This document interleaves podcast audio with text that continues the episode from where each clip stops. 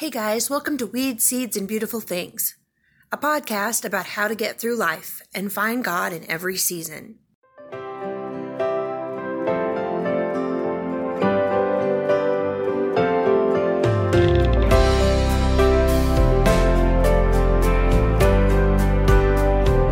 So, this past uh, Sunday, I had a huge scare with my 17 month old daughter. Uh, she got really sick, and we ended up in the emergency room. And then we ended up being transferred by ambulance and admitted to a children's hospital here. And we spent three days, and it was just a nightmare. She was so distressed and just constant, you know, blood draws and IVs and tests. And my poor little girl was just crying and screaming. And it was just so hard for my mom heart. And many of you don't know, but two years ago when I was pregnant, I was actually pregnant with twins. And I got to keep our precious little miracle baby girl, but we lost her brother at 16 hours after birth. And we lost him to something that could have been fixed had we known that it was there. And then after that, I uh, recently, here in the past six months, I miscarried twice more. And so this was particularly a horrifying thing for me to be walking through. And I remember the first night when we got to the hospital and we finally got transferred from the ER over to the children's facility. And Eden just was, she was inconsolable. I could not get her to stop crying. She was terrified.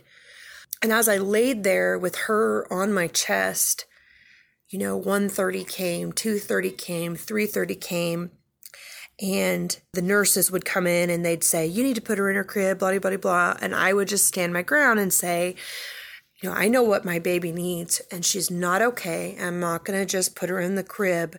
I'm not asleep. I'm gonna keep holding her." And as I laid there, every part of my body hurt because I hadn't slept for over 24 hours. And um, the little couch I was laying on was so hard. It made my back hurt and my head was hurting because I hadn't eaten and hadn't had anything to drink and hadn't been able to go to the bathroom. And my darling little girl was in distress and we were facing the possibility of leukemia. And so I was just spent. And as I laid there, I was praying and I was crying and I was saying, you know, God, I can't lose her and I can't do this. I do not have the strength to do this. I cannot go on like this. He spoke so clearly to my heart. And he said, I am holding you like you are holding her. And he said, You are right where you need to be. You are in the center of my will. And then he spoke that verse to me that he will give us grace and strength for the moment. And it occurred to me as I laid there, I had been praying that he would just give me strength in general, that he would just help me to feel like I could do this. And he kept speaking to my soul No, I'm not going to give you strength for the whole thing right now. I'm going to give you strength for this moment. And this moment will just last as however long this moment lasts. But when this moment ends and you cry out, then I will give you strength for the next moment. And so that verse became real to me, and, it became real to me because we often ask for strength for a whole situation when we enter into it or when we know we're going to be dealing with something hard. And so when we ask for strength ahead of time and He gives it to us, then we aren't dependent on Him throughout the circumstance. And God puts us in these positions of very intense, not because He wants to deliver us out of it, but because He wants to be with us in it. And He wants us to know Him in it. And if we aren't crying out to Him, every minute or every new moment, then we're missing him. And so God just spoke to my heart that this was the time that he wanted to show up for me.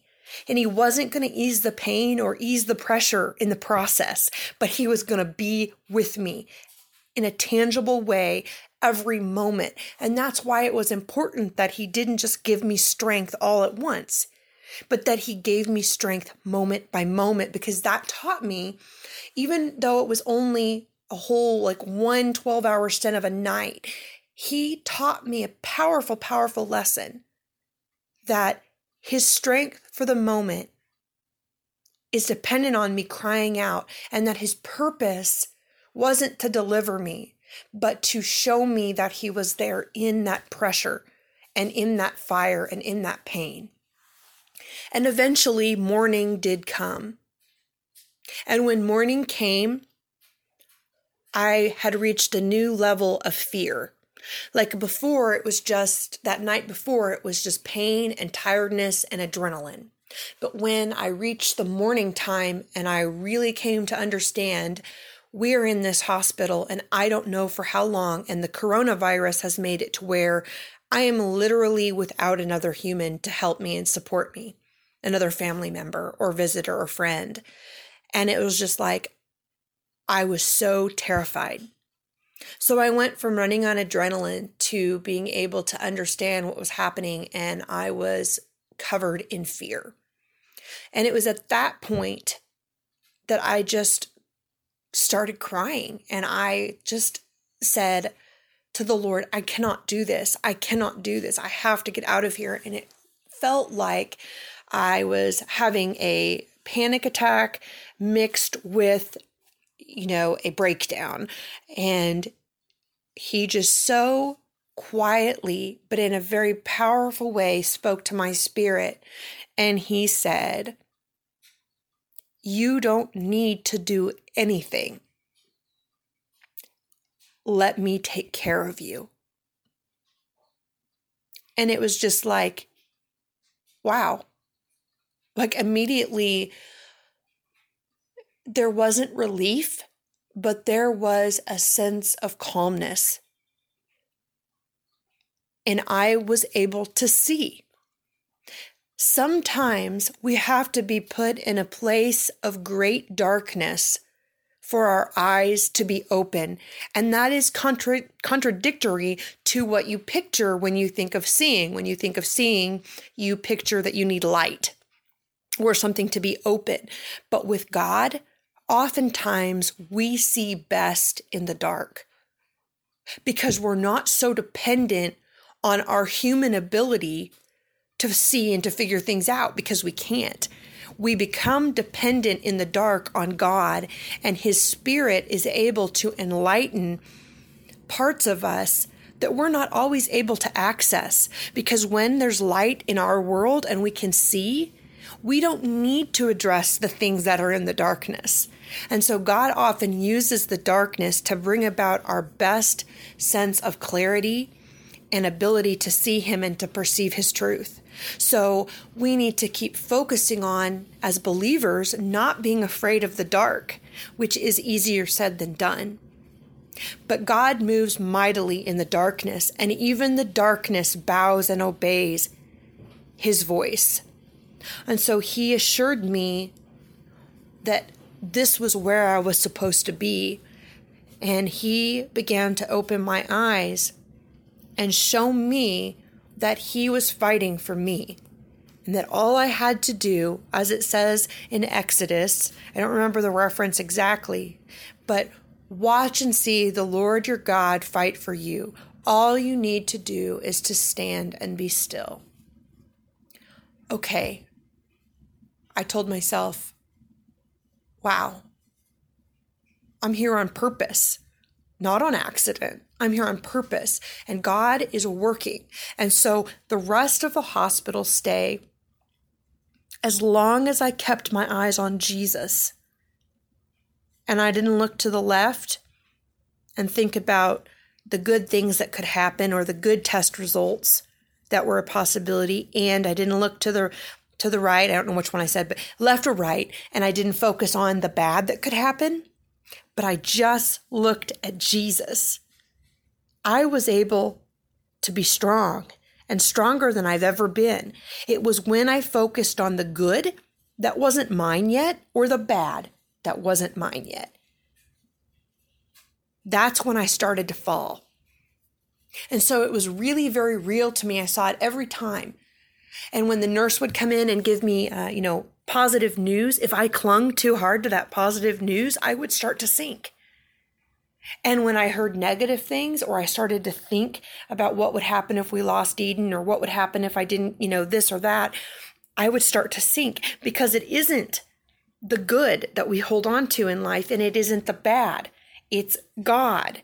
And we have such a hard time staying focused on God and following God and serving God and wanting God. We always branch off and go after the good news, the goals, the ministry, the prayer, the blessing. And none of those things are bad. But we are called to follow Jesus and to want him above all else.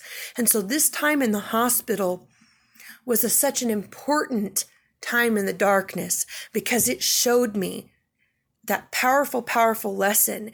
And I am going to do everything I can moving forward to hold on to that with all of my strength and all of my heart and all of my power to make that a bigger and better reality for myself to where I can make new pathways and synapses in my brain to start remembering and going to God and keeping focused on God, not always having Him be an afterthought. I pray that for you too. I pray that you would stop fearing the dark and that you would embrace it and that you would be able to find your strength in God in the darkness. And if you're there right now in the darkness, you're not there by accident. Be encouraged, friend. God has something powerful for you in your darkness. Thanks for stopping by. I can't wait to talk next time.